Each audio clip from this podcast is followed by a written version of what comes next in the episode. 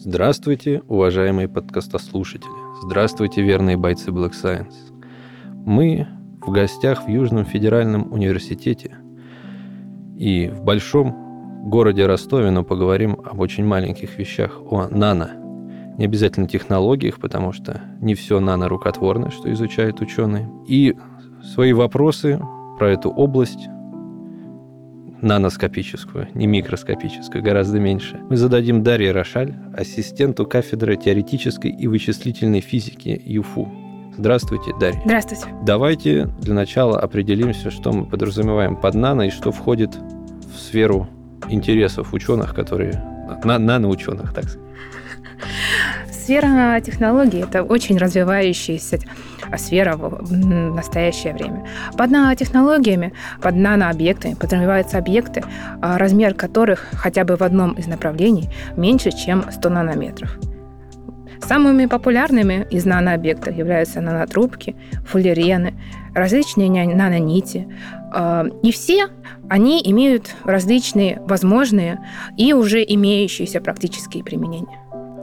Ну, давайте к практическим применениям постепенно придем, а начнем все-таки а, с теории, что вот из себя представляют, а, давайте на примере нанотрубок и фуллеренов и каких-то их а, теоретических свойств, как это все было найдено и как это изучается. Потому что они же маленькие, мы их не видим, мы их руками потрогать не можем, какие-то другие методы есть. Вот расскажите, пожалуйста. Исторически первыми были получены фуллерены. А, в 1960 году группой ученых а, было впервые получено фуллерены. Фуллерены – это маленькие наноразмерные шарики. Они состоят из 60 атомов углерода, которые располагаются в структуре, очень похожей на футбольный мяч. У него фуллерена, точно так же, как футбольного мячика. 12 а, пятиугольников и 20 шестиугольников. Ну, я говорю о футбольном мячике, который был в начале 20 века. Сейчас, конечно, футбольные мячики уже немножко другого вида. Вот. И вот э, эти э, фуллерены можно наблюдать в различные микроскопы.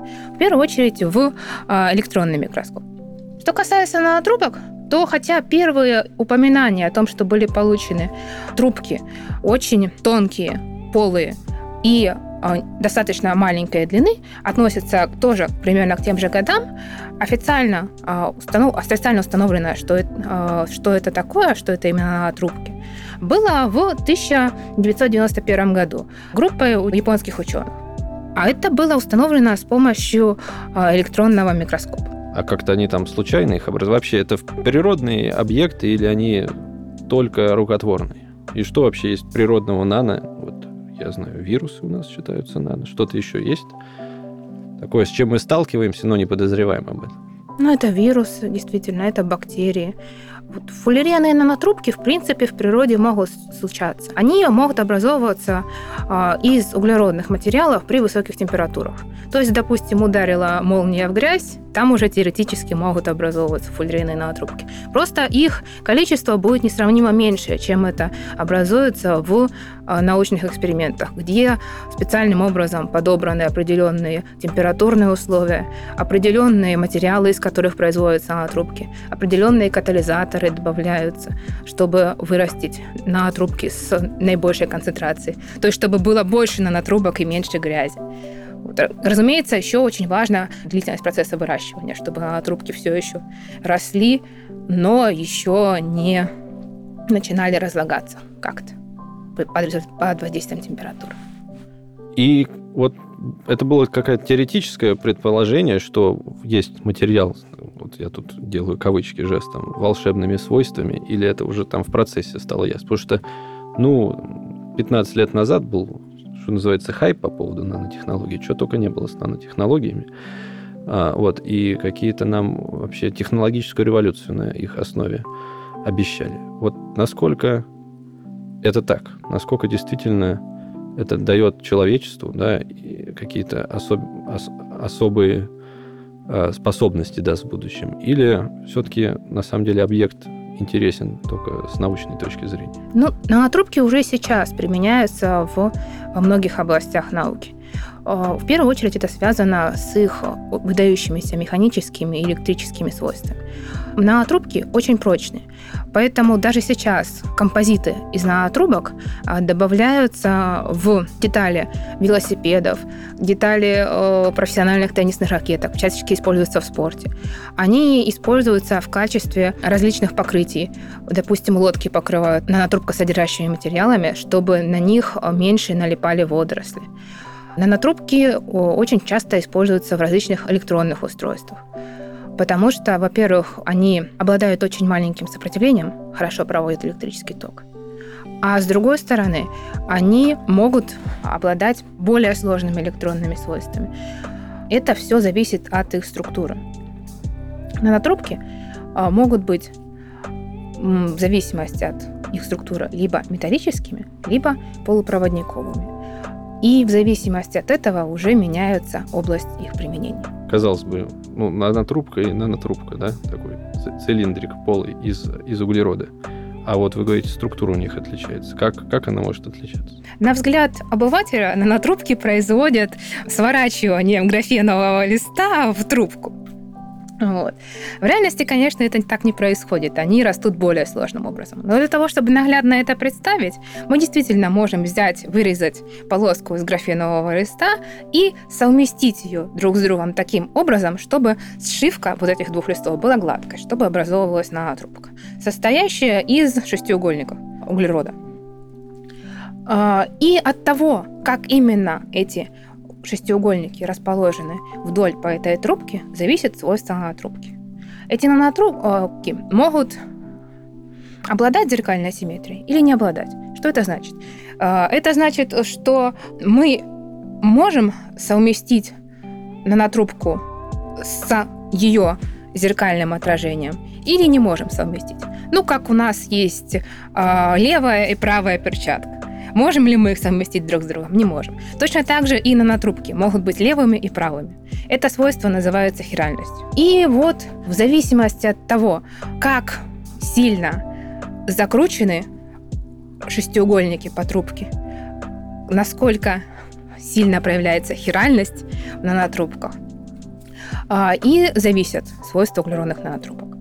Также углеродные нанотрубки различаются по диаметру. В зависимости от хиральности и от диаметра нанотрубки у них будут различные применения. Если отражение нанотрубки точно такое же, как нанотрубка, то есть нанотрубка не хиральная, это значит, что она будет обладать металлическими свойствами. Хиральные трубки в большинстве своем обладают полупроводниковыми свойствами. Металлические нанотрубки – это те, которые хорошо проводят ток, полупроводниковые, соответственно, нет, но, но это... у них есть собственное применение в электронике, да. Да, это название, то есть, да, там, это, это все-таки углерод, никакого металла там. А, кстати, да. это именно углеродная история. Там, поскольку он есть графен, да, а еще вроде как изобрели, ну как изобрели, обнаружили из кремния похожие структуры. Может ли быть кремниевая нанотруба? Или да, из какого другого? Да, есть похожие э, нанотрубки кремниевые, борнитридные. Вот. В принципе, они тоже обладают перспективными свойствами, вот, но по большей части исследуются именно углеродные нанотрубки. Вот. Вроде как у них больше все-таки различных применений. Вот, и почему-то большие перспективы возлагают именно все-таки на них. Вот вы говорите, что ширина, да. ну то есть диаметр. Да, диаметр. Это свойство. А ограничены ли они по, по длине. И вот этот материал из нанотрубок, которым вот даже вот видите, велосипеды, там ракетки, лодки, а как он выглядит? То есть это просто мешанина из трубочек во все стороны торчащих, перемешанных, не соприкасающихся? Или это все-таки длинные структуры, которые там в каких-то в макроразмерах даже проявляются? То есть вот что бы мы увидели, если бы у нас под рукой был микроскоп? Все зависит от того, как производят эти нанотрубки. На самом деле проблема производства трубок весьма актуальная и сложная. Проблема в том, что хорошими свойствами электрическими и механическими обладает одиночная э, трубка. Но, к сожалению, сейчас невозможно вырастить достаточно длинную нанотрубку, допустим, чтобы она была применима там, для э, космического лифта или для других э, фантастических применений. Вот сейчас нанотрубки растут либо лесом на подложке, как расческа. Они торчат, ну, приблизительно в одном направлении, но обычно все-таки немножко под небольшим, под каким-то углом друг к другу.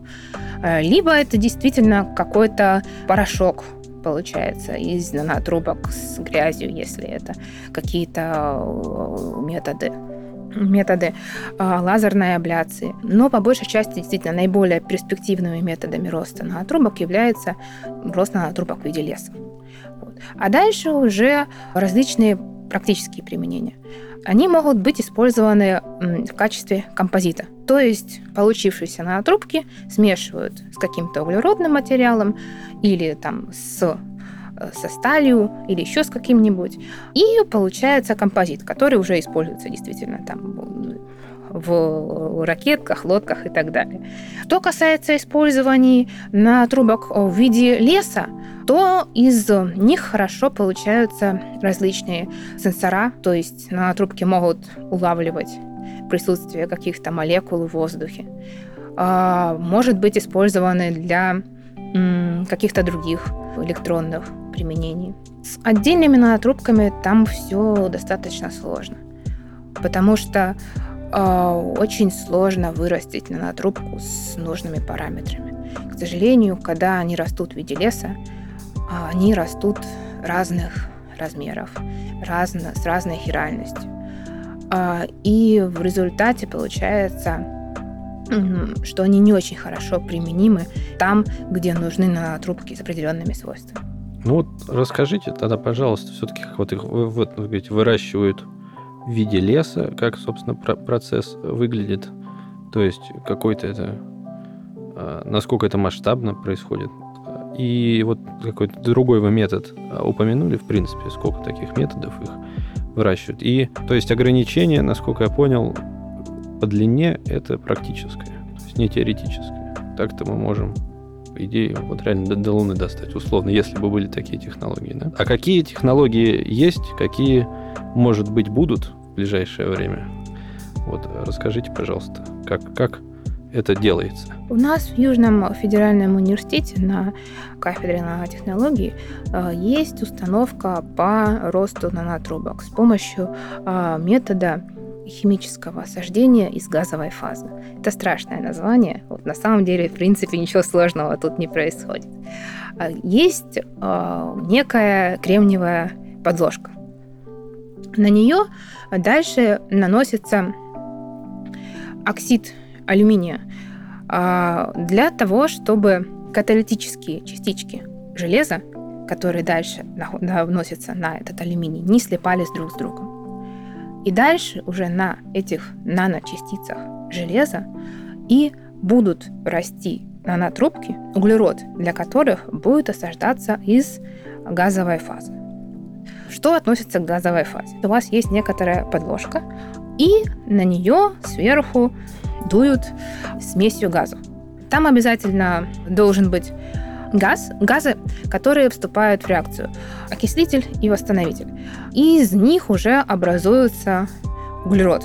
Углерод, который осаждается на металлических частицах на трубку. А также э, есть инертный газ, который используется просто для того, чтобы лучше продувалось газы вдоль подложки, на которой растут нанотрубки. А все это должно происходить при высокой температуре, порядка 1000 градусов Цельсия. Вот. И весь процесс роста трубок, если все хорошо, может занимать порядка 15 минут. Но основная проблема с настройкой оборудования, чтобы действительно росли на трубке, а не просто образовывалась грязь. Моим коллегам потребовалось несколько лет, чтобы э, настроить оборудование, чтобы проверить, что у них действительно растут на трубке потому что любая помеха приводит к тому, что растет не на трубке, а растет что-то совершенно нереальное. В настоящий момент все еще продолжаются работы над тем, чтобы а, лес из нанотрубок рос как можно прямее, а не в сторону, как он сейчас делает до сих пор. Продолжается работа над тем, чтобы в этом лесе нанотрубки были примерно одного размера, а не разного размера. Ну и кроме того, еще большой вопрос, а действительно ли эти однотрубки, растущие в лесе, одностенные? Они же могут быть еще и многостенными. А от этого сильно зависит возможные применения нанотрубок. Это не единственный метод, э, возможный для производства нанотрубок. Другой метод – это а, метод лазерной абляции. Грубо говоря, на графен э, светят лазером. И опять же, лазер создает высокую температуру, и из графена растут углеродные нанотрубки. Считается, что этот метод дает меньший выход нанотрубок, ну и есть очень похожие методы. Тоже при высокой температуре растут нанотрубки различными методами. А то есть вот они да. растут на графене как на подложке или они сворачиваются из него вот с помощью лазера? Скорее всего, они все-таки растут вверх за счет а, температуры, за счет какого-то более-менее неравномерного нагрева, за счет присутствия катализаторов, которые направляют рост нанотрубок в нужную сторону. Дарья, а вот у меня есть такое подозрение, что а, фуллерен похож на вирусный капсид, правильно ли я это называю? Вот насколько действительно это так, насколько подходы к, к углеродным наноструктурам и к биологическим белковым совпадают? И насколько у них свойства похожи может быть? Вирус состоит из э, нескольких частей. Он состоит из белковой оболочки, и внутри нее заключен вирусный геном. Вот вирусная оболочка позволяет транспортировать вирусный геном, а также защищает этот вирусный геном от воздействия окружающей среды. Вирус – существо очень маленькое. У вирусного генома есть всего небольшое количество информации он может записать в себя. И поэтому его оболочка должна быть устроена максимально простым образом. А простота – это почти всегда симметрия. И симметрия вирусных капсидов и симметрия фуллерена может совпадать. Очень многие вирусные капсиды имеют почти сферическую форму, и в то же время они обладают икосаэдрической симметрией. Страшная вещь, да.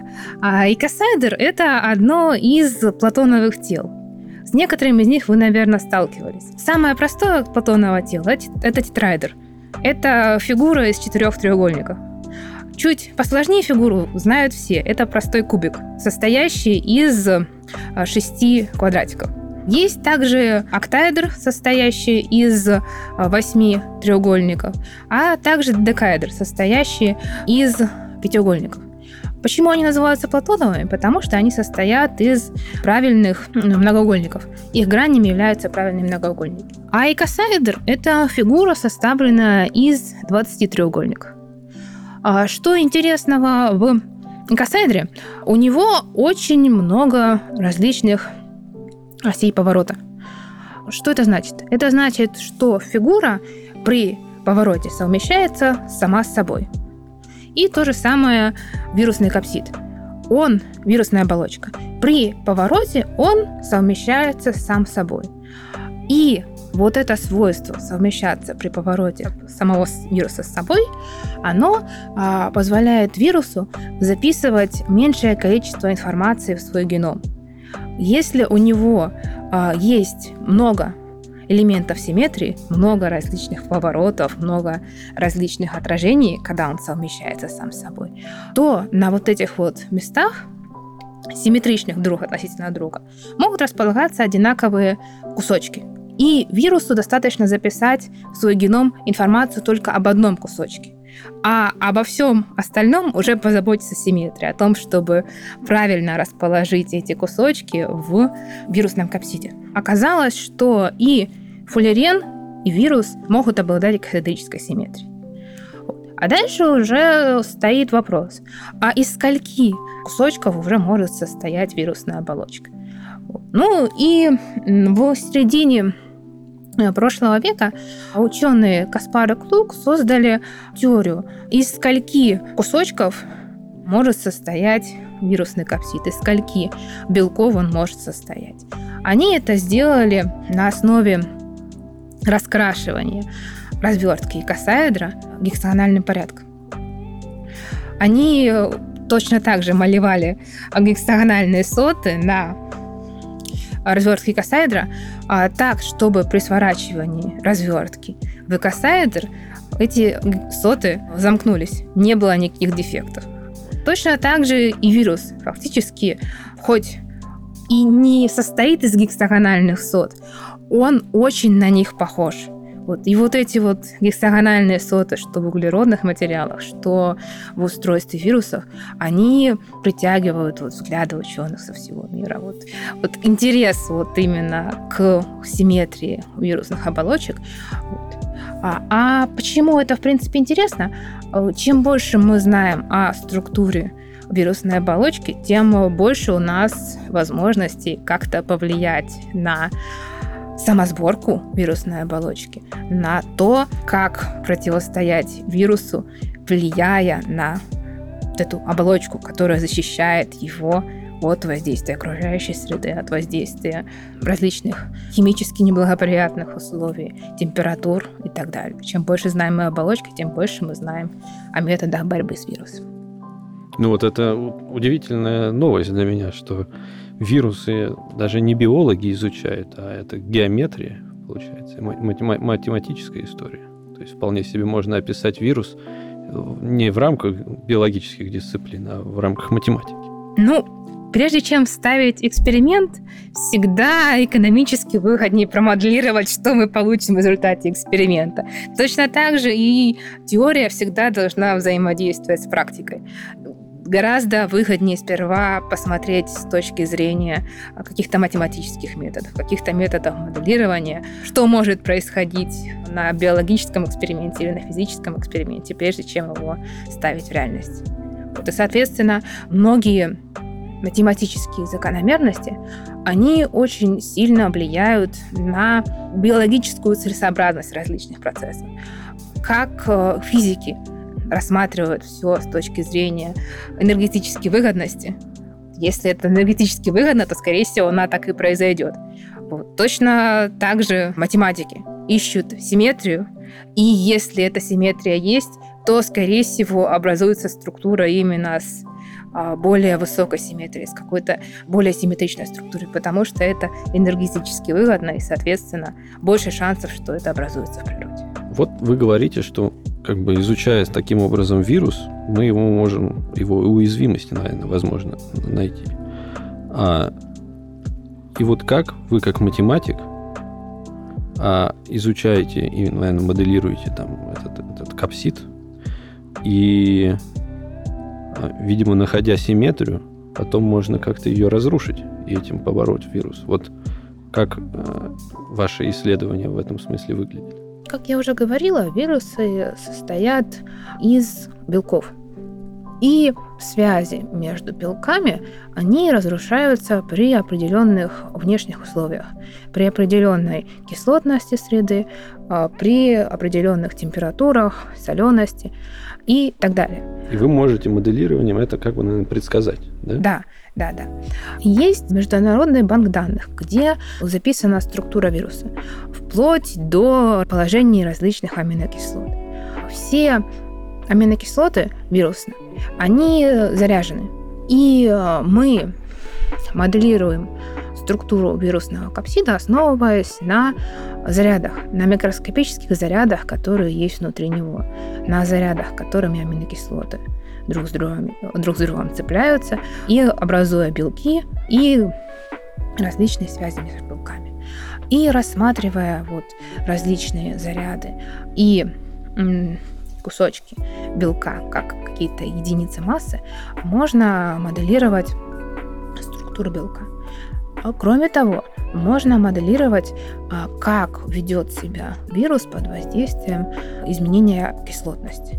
А при изменении кислотности меняются заряды в аминокислотах, образующие белок у вируса.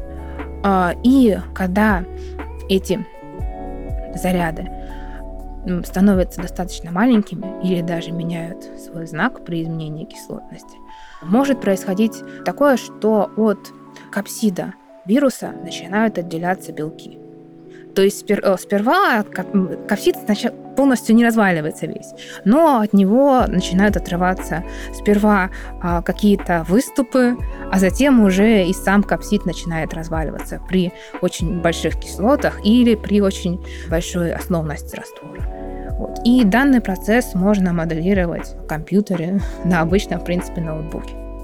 Вот. И все это, в принципе, может помочь в борьбе с вирусами. Если рассматривать различные вирусные капсиды, то можно найти, можно найти капсиды наиболее э, неустойчивые к определенному воздействию и уже дальше сказать, куда дальше нужно двигаться биологам в их исследованиях, чтобы уже ставить какие-то натурные эксперименты. А, я бы тут хотел вернуться к нанотрубкам и к вопросу вот немного футурологии, все-таки практических вопросов. Можем ли мы с ними как-то оперировать непосредственно? Ну, то есть их как-то отбирать по размеру, по свойствам, какие-то есть ли способы, чтобы ну, в перспективе, наловчившись в этом, все-таки могли какие-то более серьезные структуры из них. Вот как можно, что можно сделать, чтобы с отдельной трубочкой там что-то провернуть? Она же очень маленькая, но ведь, наверное, есть какие-то способы. Прежде всего нам нужно понять, какую именно трубку нам нужно взять. Потому что обычно у нас либо лес нанотрубок, либо какие-то э, отдельные нанотрубки, расположенные вблизи. Нам э, нужно сперва с помощью каких-то методов электронной микроскопии посмотреть, какие у нас в принципе есть нанотрубки в лесе или в растворе. А дальше уже встает проблема о том, как нам получить определенную нанотрубку, есть определенную нанотрубку с определенным диаметром, с, определенным, с определенной хиральностью, чтобы а, дальше уже ее применить. Применить ее и применить такие же нанотрубки с такими же параметрами. Существует а, множество различных методов, как можно выделить эту нанотрубку. Наиболее перспективными, на мой взгляд, являются методы осаждения на нанотрубках различных веществ. Многие вещества обладают избирательной способностью осаждаться только на определенных нанотрубках. Здесь тоже большую роль играет симметрия. Если есть определенная симметрия между нанотрубкой и осаждающейся молекулой, причем даже не сколько между осаждающейся молекулой, а между структурой, которая может образовывать осаждающиеся молекулы на, на трубке. Тогда при наличии этой симметрии будет образовываться очень, очень стабильное а, покрытие. Ну, с большой вероятностью будет образовываться это покрытие. И далее, если уже а, на определенных нанотрубках образовалось покрытие, а на некоторых нанотрубках нет, то дальше уже можно поместить нанотрубки в раствор, центрифугировать их, так чтобы э, одни, так чтобы отделить нанотрубки, покрытые каким-то веществом от непокрытых нанотрубок, и дальше уже работать только с нанотрубками, покрытыми определенным веществом. Данное э, вещество, которое мы используем для покрытия нанотрубок, можно каким-то э, способом снять их, э, растворить их так, чтобы не повредить нанотрубки. Чаще всего в качестве такого вещества используются различные полимерные молекулы.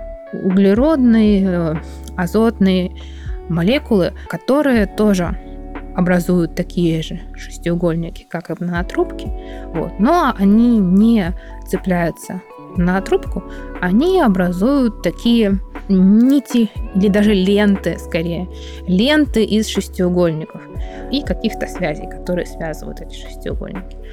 И вот подобными полимерами а, они очень любят окручиваться вокруг нанотрубок. И в зависимости уже от того, какой полимер берется изначально, уже можно сказать, какая нанотрубка будет преимущественно отобрана из массива нанотрубок, которые у нас есть. То есть мы можем, вот вы говорите, когда лес выращивается, лес, он хороший термин, потому что это же углерод тоже, так что все совпадает. Но там все в перемешку. Но мы можем отобрать с помощью вот этой технологии то, что нам нужно под наши свойства. Но это уже не будет лес, это уже будет отдельные трубочки. Это да? будет отдельные трубочки. То есть мы что-то в свойствах а, приобретем, а что-то потеряем. Правильно? Что-то потеряем, да. Вот, например, что, как может быть? Какой-то можете нам рассказать а, пример, как меняются свойства именно в зависимости от этого? Ну, то есть какие плюсы нам дают то, что у нас нанотрубки не стоячие, но зато одного размера? В э, лесе нанотрубок очень важно именно его форма, его то, что на трубке все расположены приблизительно в одном направлении. Это позволяет действительно использовать этот лес в качестве сенсоров, в качестве каких-то кусочков электронных приборов. Использование отдельных трубок это уже скорее какие-то более перспективные разработки. Они нужны конкретных электронных приборах уже, отдельные нанотрубки. Нанотрубки планируется использовать как э, части квантовых компьютеров, как системы, которые позволяют связывать, там, допустим, клетки каких-то э, организмов, нейроны с квантовыми компьютерами и так далее. Но это пока все, к сожалению, на уровне больше перспективы, потому что очень сложно взаимодействовать на трубке с биологическими объектами. А лес на трубок уже, в принципе, действительно реально применяется. И реально применяются композиты из нанотрубок. То есть это россыпь нанотрубок различных размеров, которые улучшают механические и электрические свойства материала. Ну, я вплоть до того, что в асфальт их уже мешают, и он типа лучше становится. Дорогой асфальт. Видите. Да, дорогой асфальт, но... Ну, вот тут на юге, на некоторых дорогах, они так плавятся летом, что может и, может и окупится это все. Но, я так понимаю, сложность в том, чтобы отдельными трубочками как-то манипулировать все-таки, да, потому что мы же не можем их там в ряд выстроить пока, да, или там из них какие-то структуры строить. Это пока нам недоступно, правильно? Манипуляторами можно вытащить отдельную нанотрубку, но там очень большие технические сложности, чтобы ее не сломать в процессе, чтобы ее исследовать и не повредить ее. Поэтому, в принципе, это можно, но это очень сложно и дорого. И пока не для коммерческих применений.